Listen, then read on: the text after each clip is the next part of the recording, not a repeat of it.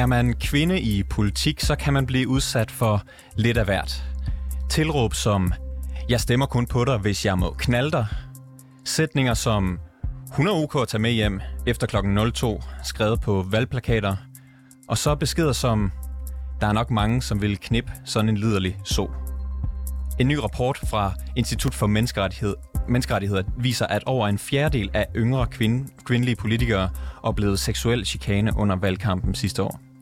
Vi taler med nogle af dem i dag, og så spørger vi, hvad man kan gøre for at løse problemet. Mit navn er August Stenbrun, og det her er rapporterne.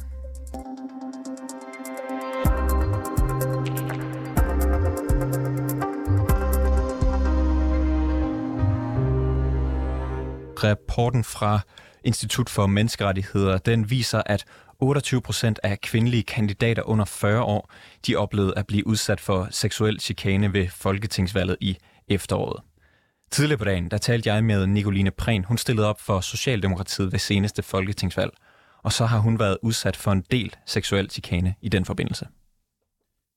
Nicoline Prehn, du er socialdemokrat, du er statskundskabsstuderende, og så øh, har du været, hvad kan man sige, udsat for en del øh, seksuelle kommentarer, især i løbet af valgkampen sidste år, hvor du stillede op for Socialdemokratiet til Folketingsvalget. Mm. Øh, jeg vil lige læse øh, et par stykker op for dig. Jeg stemmer kun på dig, hvis jeg må knalde dig. Og så en lidt længere en. Det er et klamt ønske at indføre mere sex i skolerne. Hvis du mangler pik, så spred benene. Der er nok mange, som vil knippe sådan en liderlig så. Folk ved nok om sex, og ellers må de slå det op på Pornhub. Det er eksempler på ting, som er blevet sagt eller skrevet til dig i løbet af valgkampen i efteråret. Ja. Hvad tænker du, når du hører sådan noget? Altså, jeg synes, det var virkelig vildt at være i, for det er mega hårdt at føre valgkamp. Det tror jeg, at de fleste, der har haft noget med politik at gøre, de godt ved. Øhm, man er ligesom i gang fra virkelig tidlig morgen til mega sen aften alle dagene. Øhm, og så skulle forholde sig til folk, der skriver ubehagelige ting om ens udseende, som jo ikke engang nødvendigvis har noget med ens politik at gøre. Det synes jeg er vildt ærgerligt, og også, at det lidt giver folk, der så er især jo unge kvinder, som ifølge den her nye rapport fra Institut for Menneskerettigheder er udsat for seksuel chikane i højere grad end, end andre kandidater. Det giver også jo lidt et, et sådan, nogle unfair odds at, at være i politik på. Ja, vi taler nemlig om det her, fordi der i en nylig rapport fra Institut for Menneskerettigheder, de viser, at 28 procent af kvindelige kandidater under 40 har oplevet seksuel chikane under valgkampen. Hvad tænker du, når du hører det tal, altså over en fjerdedel oplever det her? Altså det synes jeg i hvert fald viser, at det er et kæmpestort problem, og det er virkelig noget, vi er nødt til at gøre noget ved. Også så vi ikke ender med at skræmme unge kvinder væk fra at gå ind i politik. Øhm, for jeg tror netop, der virkelig er brug for flere kvinder. Det er jo sådan lige nu, at øh, mændene er i overtal i politik. Der er netop brug for flere kvinder, hvis vi skal have en, en lige repræsentation svarende til vores befolkning, som jeg jo synes, man, man bør stræbe efter i et øh, demokrati. Har de her beskeder været så alvorlige, at du har overvejet at droppe, om du overhovedet skulle have et liv i politik? Altså lige øh, efter valgkampen, der var jeg sådan, fuck, det var hårdt. Øhm, og jeg tog øh, også sådan lidt en pause på et par måneder, hvor jeg øh, koncentrerede mig om mit studie og min øh, familie og mine venner og sådan noget, men også fordi jeg jo havde brug for en pause for det her, fordi jeg synes, det havde været mega hårdt, at folk hele tiden skulle forholde sig til ikke bare min politik, som man jo selvfølgelig forventer, når man er i politik, men også min krop og mit udseende, som jeg bare slet ikke havde bedt om eller havde lyst til, at folk skulle øh, ja, se på og kommentere på. Øhm, men jeg synes, at der er brug for netop flere unge kvinder, så derfor så bliver jeg her også, og jeg er stadig folketingskandidat for Socialdemokratiet, øh, må regne med at stille op igen. Og det synes jeg er virkelig vigtigt, at vi gør, så vi viser, at det er jo også mega sjovt og mega fedt at være i politik, og virkelig vigtigt, og der er brug for, at vi er her også, så vi viser, at selvfølgelig kan man godt være ung kvinde i politik. Det er jo ikke alle, der mener, at øh, de her kommentarer, som du har fået, er kommet helt ud af den blå luft. I øh, dit tilfælde, der er der folk, der mener, at du ikke ligefrem har gjort alt, hvad du kan for at undgå seksuel opmærksomhed. Jeg var på Twitter i går og faldt over nogle kommentarer i forbindelse med et interview, du har givet til politikken om, om det samme emne, som, som det vi taler om. Mm. Der er blandt andet en, en Twitter-bruger, der skriver, kondomer, bryster og udfordrende billeder. Når man bruger det, og det virker, og så stiller han spørgsmålet, er det synd, når en stripper eller en prostitueret får mandlig opmærksomhed? Hvis vi lige uh, ser bort fra sammenligningen med sexarbejder, men ser på hvad kan man sige, holdningen fra den her Twitter-bruger, altså øh, vedkommende mener, at du selv lægger op til det. Mm. Hvad tænker du om det? Altså, det synes jeg er en ret vild holdning at have. Øhm, jeg delte kondomer ud i min valgkamp, fordi bedre seksualundervisning var en af mine mærkesager. Øhm, også en af grundene til at gøre i politik, for jeg synes, det er virkelig vigtigt. Øhm, det er der rigtig mange andre politikere, der også har gjort. Øh, Henrik Dahl fra Liberal Alliance, jeg tror valget i 2019, delte han kondomer ud. Så vidt jeg ved, har han ikke fået nogen kommentar om, at han prøvede at tiltrække øh, seksuel øh, opmærksomhed ved at bruge kondomer som valgkampsmateriale. Det gør han, altså nærmest ved at sige snart, at de fleste politikere, tror jeg, bruger kondomer som valgkampsmateriale, fordi det er ting, folk alligevel skal bruge på den måde, der er også lidt bæredygtigt. Øhm, og så kan man have et eller andet politisk budskab på. Øh, så, så, så det synes jeg er, er lidt langt ude at, at mene. Øhm, jeg kan huske, at jeg også fik sådan nogle kommentarer i valgkampen om, sådan, du kan bare tage en Islands sweater på, eller sådan noget. Øhm, og det er jo bare endnu en stressfaktor til kvinder, som gør, at så skal man lige pludselig også tænke over, okay, hvad er det for noget tøj, øh, jeg tager på? Ja, jeg går nogle gange i crop top, øhm, ligesom de fleste andre piger på min alder gør. Øhm, det gør jeg øh, til hverdag, og det gør jeg så også, når jeg er i politik, fordi jeg vil gerne være en, en politiker øh, med, sådan, med hele min person, øh, og ikke øh, bare nødvendigvis tage skjorte og jakkesæt på, øh, når jeg skal være i politik, fordi at det er der en forventning om. I efteråret, der var der også øh, i forbindelse med valgkampen, der var der en journalist øh, i forbindelse med et interview, du lavede til L øh, for det borgerlige medie Kontrast, der skrev om dig sådan her. Nicoline Prehn blander selv sex og politik sammen. Så kan hun også leve med, at vælgerne gør det. Kan du se hans pointe? Altså nej, det kan jeg ikke. Men, men selvfølgelig blander jeg det sammen, fordi sex er politik, ligesom det også er politik at tale om øh, øh, sexistisk chikane. Øhm, jeg har talt om seksuel undervisning, som jeg synes er rigtig vigtigt, og det er jo politisk, for det er inde på Christiansborg, man bestemmer, hvor meget og hvilket seksuel undervisning, som eleverne skal have. Så derfor er det politisk øh, at gå op i det, og derfor gav det mening for mig at have det som øh, mærkesag. Øhm, ja, så det, det tror jeg, jeg synes er er lidt øh, en mærkelig kommentar. Flere nævner især den her kondomkampagne, som du har lavet. Jeg tror, så vidt jeg husker, så var sloganet øh, indpak din gren og stem på præn. Mm. Øh, hvorfor lavede du egentlig den kampagne? Det var fordi, at seksualundervisning var en af mine øh, mærkesager, og så gav det vildt god mening for mig at tage ud på især øh, til unge, som også var min målgruppe, og dele dem ud og sige sådan, hey, synes jeg egentlig ikke også, at vi har brug for bedre øh, seksualundervisning, og det øh, var der noget, som var, der var rigtig meget genklang i. Det er der virkelig mange øh, fra min generation, øh, der mener, fordi vi bare har oplevet, at det ikke var godt nok, øh, det vi har fået, og så, så gav det bare mening. Talte de om risikoen for, om det vil give sådan mere seksuel chikane, mere seksuel øh, opmærksomhed til dig? Nej, men jeg tror også lige, jeg synes, det er vigtigt at understrege, at den øh, seksuelle chikane, jeg oplevede, var jo ikke kun i forbindelse med, at jeg delte kondomer ud. For eksempel var der en mand, der i virkeligheden, altså hvad jeg stod ved knibbelsbord og delte flyers ud, øh, råbte, øh, jeg stemmer kun på dig, hvis jeg må knalde dig.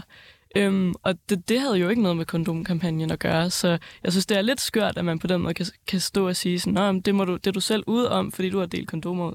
Men tror du, øh, hvis der nu var en alternativ virkelighed, hvor du ikke har lavet kondomkampagnen, at du så havde fået færre seksuelle kommentarer i den virkelighed? Nej, det tror jeg havde været det samme, og det er også det, vi ser med den her nye rapport. Øh, det, den handler jo ikke om, okay, hvilke kandidater, kandidater har delt kondomer ud. Den handler om, at unge kvindelige kandidater har oplevet markant mere øh, chikane end, end, end mændene. Øhm, og som jeg sagde før, så er der rigtig mange andre mandlige kandidater, der har delt kondomer ud, og ikke har oplevet det samme. Øhm, du, det er tydeligt, at, at du ikke mener, at man som kvinde, som, som dig for eksempel, ikke bør ændre sin adfærd, ikke bør ændre sin beklædning, ikke bør ændre, hvilke politiske emner man tager op, for for eksempel at undgå øh, seksuelle kommentarer. Hvis ikke det er løsningen, hvad kan man så gøre imod det her problem, som jo Institut for Menneskerettigheder har tydeligt påvist findes? Ja, så jeg synes, det er virkelig vigtigt, at man ikke ender med at lægge ansvaret over på den enkelte kvinde, der oplever det. Øhm, jeg synes, det er vigtigt, at vi tager øh, noget ansvar for det i fællesskab. Jeg tror, der er brug for, øh, at vi kigger på hele den kultur, som jo er med til at gøre, at man kan tale sådan her til og omkring kvinder. Øh, det tror jeg, der er brug for at gøre i vores uddannelsessystem. Øhm, men jeg tror også, at det handler om, fordi det især sker på de sociale medier, at man kigger på, kan det være, skal vi indføre et eller andet kørekort? Skal vi gøre et eller andet, før at folk bare kan fyre ting afsted? Øh, der er flere og flere, sådan, især de store aviser, som ender med at lukke deres kommentarspor, øh, hvis der er en eller anden artikel, hvor der er folk, der skriver rigtig grimme, øh, ubehagelige, øh, grænseoverskridende ting, så lukker de bare kommentarsporene, så der er ingen, der kan kommentere. Kan det være, at man kan finde et alternativ til det? Øh, kan man gøre et eller andet med, at man skal øh, en gang hver halve år have et eller andet kursus i, men prøv at hvordan taler man til hinanden øh, og om hinanden? Øh, ja. Hvordan skulle det fungere? For eksempel det med kurset? Ja, altså, alle mennesker øh, mm. hvert halve år have et kursus, eller... Mm, altså, ja, det er ikke sådan noget, jeg lige har en eller anden øh, mega gennemtænkt plan for, men jeg tror bare, der er brug for, at vi i hvert fald begynder at tænke over, hvad kan vi gøre, for det er så stort et problem. Det her det handler jo så også om ting i virkeligheden. Så derfor tror jeg, at det oplagte sted er at gribe fat i vores uddannelsessystem.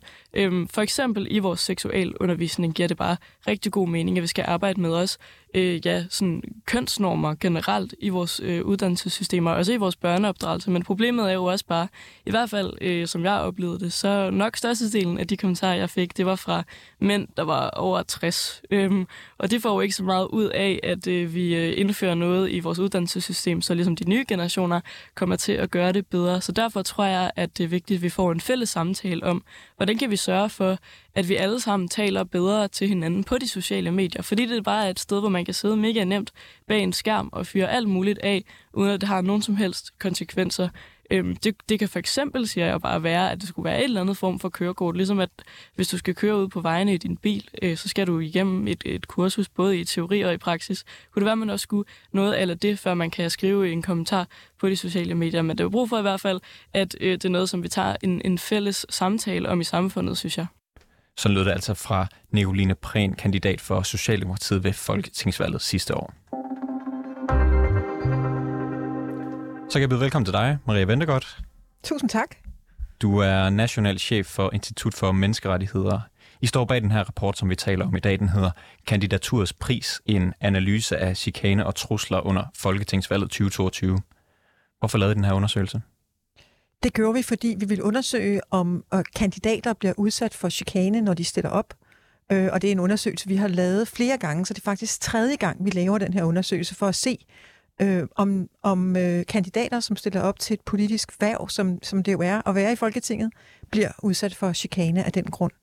Er det blevet værre eller bedre i den tid, I har lavet dem?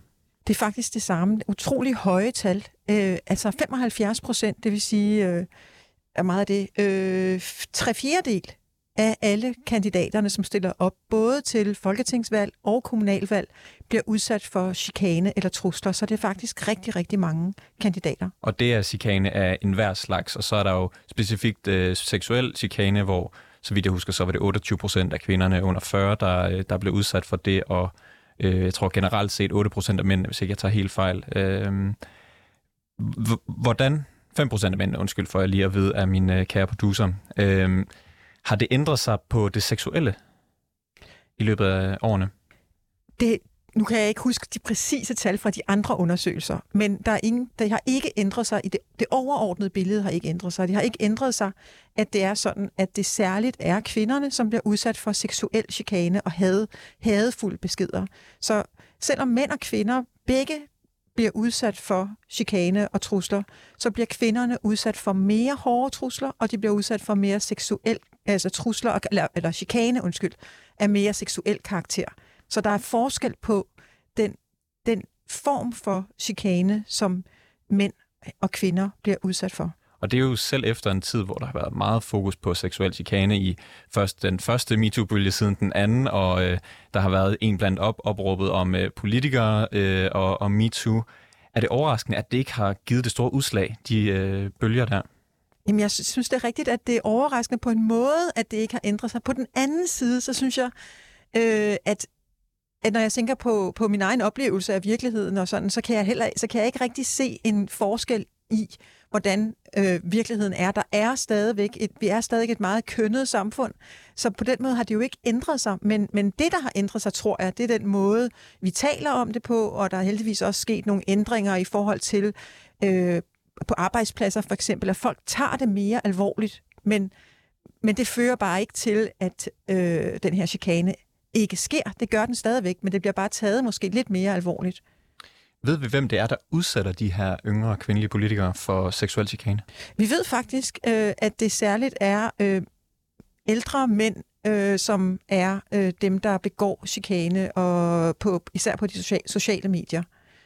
Men mere, meget mere end det ved vi ikke. Øh, så, så ved man, hvorfor det er den gruppe? Har man nogen idé nej, om det? Nej, det, det ved man ikke, men, men altså... Øh, jeg, jeg synes, at det er vigtigt at tale om, altså hvad det er for nogle grundlæggende holdninger, der ligger, der ligger til grund for, at folk tænker, at de kan tillade sig at kommentere seksu- på, på, på øh, især unge kvinders udseende. Og der, der, der ligger jo nogle holdninger til grund for det, som handler om, at, at øh, man opfatter kvinder som noget seksuelt og som seksualobjekter osv., og måske er der en lidt større bevidsthed blandt yngre mænd omkring, at kvinder er mere og andet end det, og ikke synes, det er super fedt at blive reduceret til øh, seksualobjekter for mænd. Øh, kandidater mellem 18 og 39 år, de er tre gange hyppigere udsat for seksuel chikane end deres ældre kollegaer, fremgår det af jeres øh, undersøgelse. Hvad er det for et billede, der tegner sig af at være yngre politikere i, i dag? Jamen, jeg tror, at det, det, altså, det er jo svært at vide, hvad præcis det er, der gør, at folk tænker, at de gerne må være negative og chikanerende over for unge, men jeg tror, det hænger sammen med de, altså de grundlæggende holdninger, vi har i vores samfund til det at være ung og det at være kvinde. Altså, man grund, altså, som udgangspunkt tror jeg, at nogen tænker, at det at være ung i sig selv øh, er, er noget, som giver dig lov til at øh, at du bliver anset for at være en, der ikke er øh, meget vidende og ikke har stor erfaring, og på den måde kan du blive udsat for øh, fordomme omkring sådan noget. Ikke? Og, og på samme måde med kvinder, altså man anser det for at være noget, som det er leg- legitimt at anse for at være seksuelt. Hvad kan konsekvensen være for de her kvindelige kandidater, der bliver udsat for sex, sex seksuel chikane? Jamen, vi ved, at det har rigtig store konsekvenser. Øh, vi ved, at det har større konsekvenser for kvinderne end for mændene, at de bliver udsat for den her chikane. Vi ved, at flere kvinder end mænd synes, at det er meget hårdt at stille op, og at mange flere kvinder end mænd overvejer at lade være med at stille op igen. Øhm, så, så, så vi ved faktisk, at det er et særligt problem for, for kvinderne, det her med øh, den seksualiserede og hårde tone, det går særligt ud over kvinderne. Og det vil jeg bare sige er skidt for vores demokrati. Fordi vi har jo et repræsentativt demokrati. Vi vil rigtig gerne have, at, at øh, de mennesker, som sidder i Folketinget, repræsenterer samfundet. Altså, at der er nogenlunde lige mange kvinder i samfundet, øh, undskyld, i Folketinget, som der er i samfundet. Og det, og det opnår vi ikke, hvis vi ikke har kvinder, som ønsker at stille op, og som kan holde ud at være i politik. Og de her kvinder, de blev blandt andet udsat for ja, et tilråb, det er Nicoline Prehn, der er blevet råbt øh, på, på gaden af øh, sådan her. Jeg stemmer kun på dig, hvis jeg må knalde dig. Der er også øh, en øh, anden kvinde, vi har talt med, som har blevet udsat for, at der blev skrevet på hendes valgplakat, hun er ok at tage med hjem efter klokken to. Og så Nicoline Prehn igen, som har fået beskeden, øh, jeg tror det er i Instagram eller på, på Facebook, at hun har fået en privat besked, hvor der står, der er nok mange, som vil knippe sådan en liderlig so. Hvad tænker du, når du hører den slags beskeder? Jeg tænker, at jeg synes, at Nicoline var så sej i sit interview lige før, hvor hun sagde, at det er rigtig vigtigt, at man ikke reducerer det her til noget, som er den enkelte kvindes ansvar. Jeg synes, jeg var virkelig stærkt sagt det her med, at hun ikke ville finde sig i, at folk sagde, at grunden til, at hun blev udsat for chikane, var, at hun havde delt kondomer ud. Det handler om, at vi skal væk fra, at det er den enkelte kvindes ansvar ikke at være øh, seksuel, ikke at virke øh, tiltrækkende på mænd. Det, det, ligesom vi havde den her diskussion i forhold til voldtægt osv., hvor vi, jeg tror, vi er kommet et stykke videre i forhold til, at vi ikke længere siger, øh, at man er blevet voldtaget, fordi man har klædt på en bestemt måde. På samme måde skal vi ikke finde os i at acceptere, at øh, man giver kvindelige kandidater skylden for, at de er blevet udsat for chikane. Det, det er ikke den enkelte kvindes skyld, at hun ser godt ud, og, øh, øh, og hun skal have lov til at være kvinde at stille op som ung kvinde og klæde sig som alle andre kvinder. Kan du forstå, at de her kvinder, som jo så bliver udsat for noget af det her, det er jo så dem, der har hvad kan man sige, valgt at blive, øh, som jeg lige læste op for. Kan du forstå, at når man oplever noget, der er så grovt som det her, at man har lyst til at trække sig fuldkommen? Selvfølgelig. Det er da mega hårdt og, og uacceptabelt, at det skal koste så meget for kvinderne at stille op. Og øh, jeg må sige, at vi har en anbefaling om, at partierne skal gøre en en, være mere aktive i forhold til at hjælpe deres kandidater. Fordi vi ved jo, at de her unge bliver udsat for øh, chikane. Der er en meget stor sandsynlighed i hvert fald for det. Selvfølgelig er det ikke dem alle sammen, men vi ved, at der er en meget stor sandsynlighed for, at de bliver udsat for chikane. Så jeg tror, at der er brug for, at vi som samfund, og som, men også partierne, gør noget aktivt for at hjælpe dem, så de ikke står så alene med det. Øh, fordi det er, jo, det er jo også det, som jeg tror betyder rigtig meget for den enkelte, for hvor hårdt det egentlig er at være i. At den enkelte kandidat kan mærke, at det ikke er hans eller hendes skyld, og at det er helt naturligt, at det er hårdt, og at der er nogle andre, der hjælper med at bære den byrde, det er at blive udsat for øh, chikane og trusler. Så det tror jeg er rigtig, rigtig vigtigt. Vi skal gøre noget, så unge som Nicoline Prehn har lyst til at blive i politik. Du siger, at en løsning på det her problem blandt andet er, at man kan skærme folk eller hjælpe folk i de her situationer, som bliver udsat for de her ting. Er der noget, man kan gøre for, at der bliver færre, simpelthen færre de her tilråb, færre beskeder, at, at folk gør det i mindre grad? Der er jo ikke nogen nem løsning der, fordi det ville jo være det bedste, hvis man bare kunne få folk til at holde op med at skrive de her beskeder. Jeg tror, at det, der er brug for, er en øget bevidsthed om, at øh, også også beskeder, som ikke er særlig grove. Altså, det er jo kun, det er jo faktisk ret få af de her kvinder øh, og, og også mænd, som bliver udsat for deciderede grove trusler. Det er faktisk kun, kun og kun, men det er 6 procent. Men ikke desto mindre, så er det jo rigtig mange af dem. Halvdelen siger, at de faktisk ændrer deres adfærd, og de øh, er i tvivl, altså, og nogle af dem også i tvivl, om de vil stille op igen, osv. osv. Ikke? Så det er ikke kun dem, der får de meget grove beskeder, som bliver meget påvirket af det. Og det siger noget om, at vi som almindelige brugere på Facebook og sociale medier virkelig skal huske, at, at vi skal passe på med at skrive negative ting, fordi selv små ting, som er lidt negative og ikke strafbare på nogen måde osv., påvirker den, som får beskeden. Er der nogle konkrete tiltag, man kan tage for ligesom at komme det her i møde? Noget lovgivning eller kurser eller et eller andet? Jeg tror, at det er det lange seje træk, og det er noget, vi øh, skal undervise i, i skolerne. Vi skal have mere øh, øh, en offentlig samtale om det. Øh, folk, som har magt, skal tale om det og skal stille sig frem. Og jeg tror desværre ikke, der er nogen let løsning. Så vi kommer med en i gåsøjne let løsning, når vi siger, at partierne skal hjælpe bedre her i den her situation. Men det store problem med den hårde tone på de sociale medier, som er hele baggrundstæppet for det her, det hænger jo sammen med hele vores samfund og alle vores, og de normer, vi har i vores samfund osv. Så, så det er, det er virkelig det lange seje træk, der skal til der. Maria Ventegodt, nationalchef for Institut for Menneskerettigheder. Tak fordi, at du var med i programmet. Tusind tak.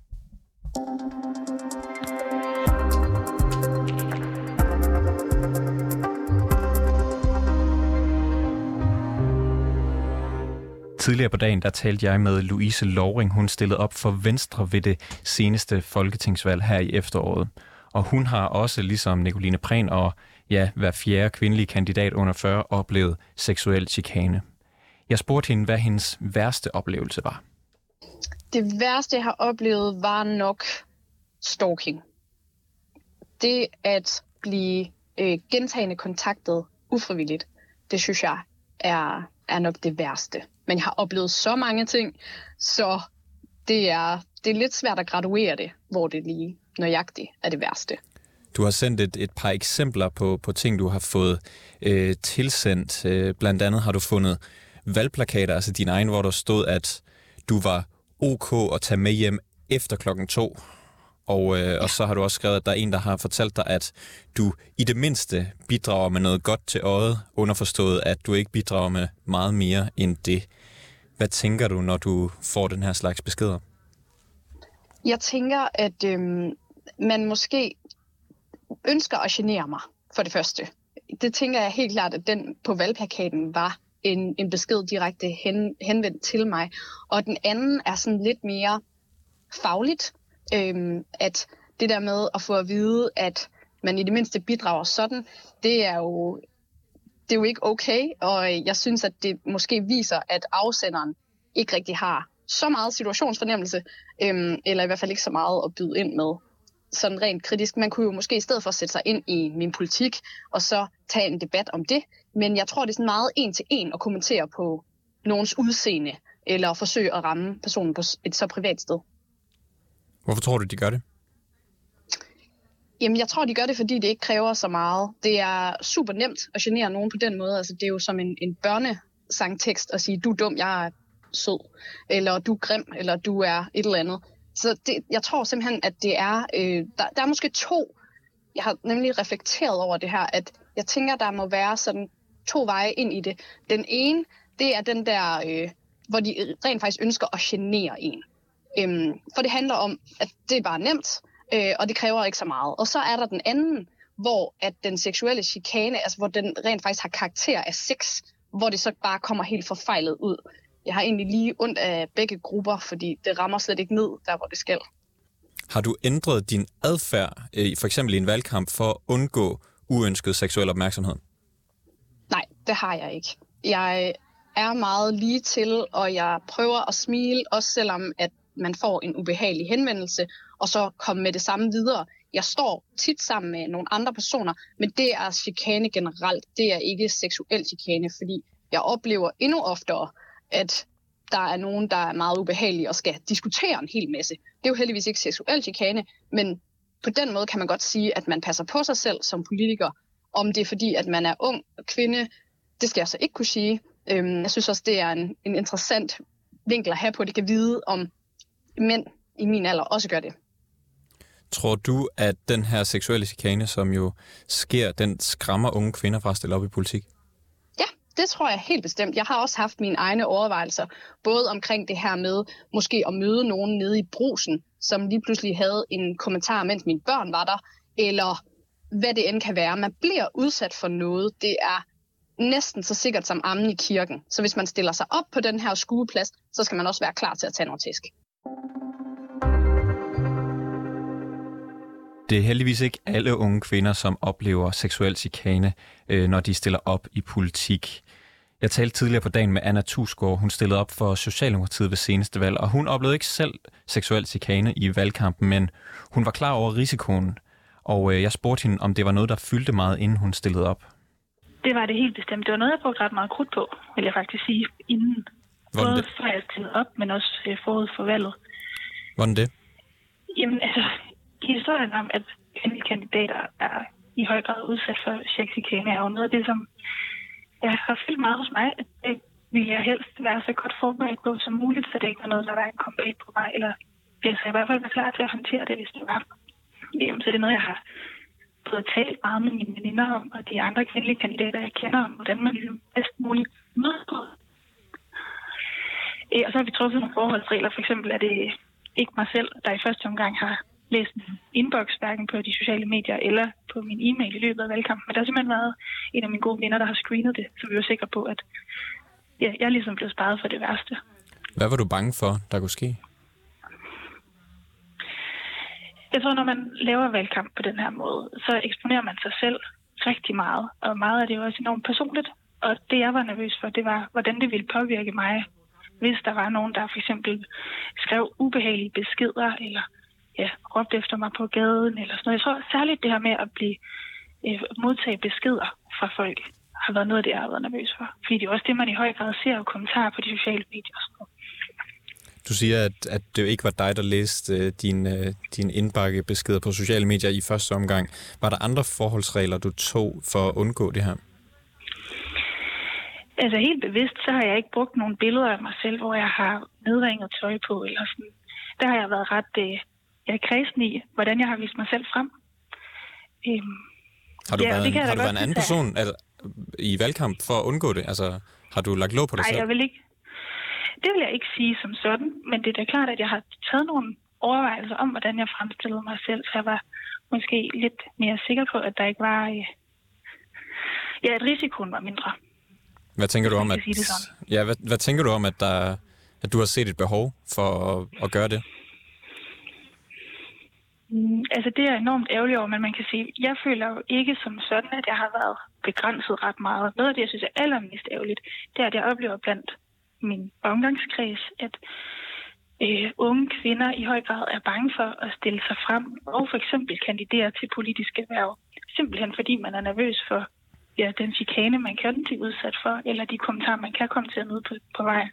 Og fordi vi i høj grad har brug for, at kvinder også engagerer sig, blandt andet politisk, så er det jo enormt ærgerligt, at vi på den måde frasorterer nogle unge mennesker, som måske egentlig ville være enormt dygtige, men simpelthen ikke har lyst til at udsætte sig selv for det. Hvordan kommer vi det her problem til livs? Mm, Jeg synes, det er er virkelig svært, og jeg tror, det er noget af det vigtigste, at vi har en god offentlig samtale omkring det. Jeg synes, det er fremragende, at I laver de her øh, fokus på det, efter Institut for Menneskerettigheder har offentliggjort en rapport om det. Men så tror jeg i virkeligheden også, at vi skal være ret gode og konsekvente til at anmelde de mennesker, der overskrider vores grænser. Sådan at man ikke på den måde udstraffet bare kan fyre den af på de sociale medier. Sådan lød det altså fra Anna Tusgaard, som stillede op for Socialdemokratiet ved seneste folketingsvalg. Det var alt for reporterne i denne omgang. Tak fordi du lyttede med.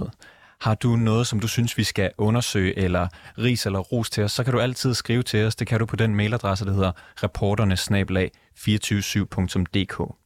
Bag dagens udsendelse var Nana Margrethe Havgård og jeg selv. Jeg hedder August Stenbrun. Camilla Michelle Mikkelsen er redaktør.